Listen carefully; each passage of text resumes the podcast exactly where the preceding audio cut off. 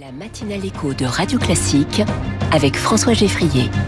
Au travail, votre chronique tous les jours juste avant le journal de l'économie. Bonjour Quentin Périnel. Bonjour François Geffrier, bonjour à tous. Journaliste au Figaro qui analyse pour nous ce monde de l'entreprise. Et aujourd'hui, vous vous invitez dans notre garde-robe. Eh oui, l'habit de travail fait-il le travailleur François, c'est la question que je pose ce matin pour terminer la semaine.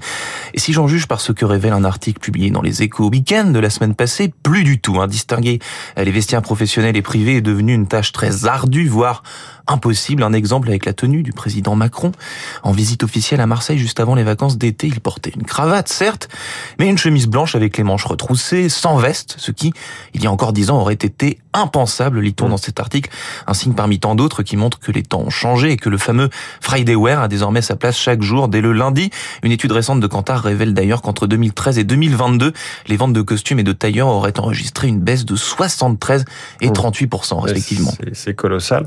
Par quoi ces vêtements formels Eh bien, par des tenues décontractées, François. Et cela commence dès la chaussure. Aujourd'hui, la paire de baskets, la paire de sneakers euh, règne en maître dans la galerie des, dans la galaxie des souliers, que ce soit pour les hommes ou pour les femmes. Aujourd'hui, on se confectionne un vestiaire hybride qui peut être à la fois porté la semaine ou le week-end, explique ainsi euh, Jennifer Cuvillier, qui est la directrice du bureau de style du Bon Marché Rive Gauche.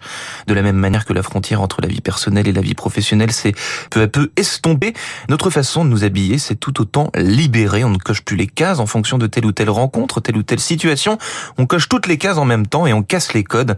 Ainsi, l'une des tenues tendances phares du travailleur col blanc décontracté, c'est la veste de travail la fameuse veste ouvrière en bleu historiquement ou bien dans mille et une autres couleurs. Donc on confond les cols blancs et les cols bleus désormais, si je vous suis. Eh ben, euh, exactement. C'est une observation euh, valable dans tous les secteurs d'activité Eh bien, ce vestiaire business twisté et dilué, c'est en effet largement répandu. Je vous vois rire à cause de, de, de l'anglicisme. Le vestiaire business twisté. je, cite, je, je, cite les éco week y compris dans les milieux professionnels historiquement plus conservateurs comme la banque ou les cabinets d'avocats. Et la crise sanitaire et la normalisation du télétravail, figurez-vous, euh, des rendez-vous à distance aussi, ça a largement accentué le phénomène. Mieux, la casualisation, ça c'est pour vous encore François du vestiaire, est aussi un gage de réussite, figurez-vous. Il n'y a qu'à regarder comment s'habillent les fondateurs des géants de la tech, par exemple. Oui. Attention néanmoins à ne pas tomber dans le piège. Aujourd'hui, un vestiaire casual peut être également très chic, hein, le nouveau chic en quelque sorte. Ça ne veut pas dire débrailler ou négliger.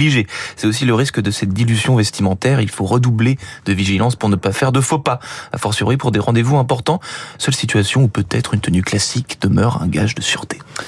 Le vestiaire business twisté et la casualisation du dress code. Euh, J'entends d'ici Marc Lambon qui pleure à chaudes larmes. On va lui donner un mouchoir. Il va venir dans une demi-heure pour sa chronique. Et si on parlait français À 7h20, euh, vous, Quentin Périnel, vous revenez euh, lundi oui, à 7h15. Merci beaucoup. Au travail, c'est aussi retrouvé en podcast. Au travail avec un...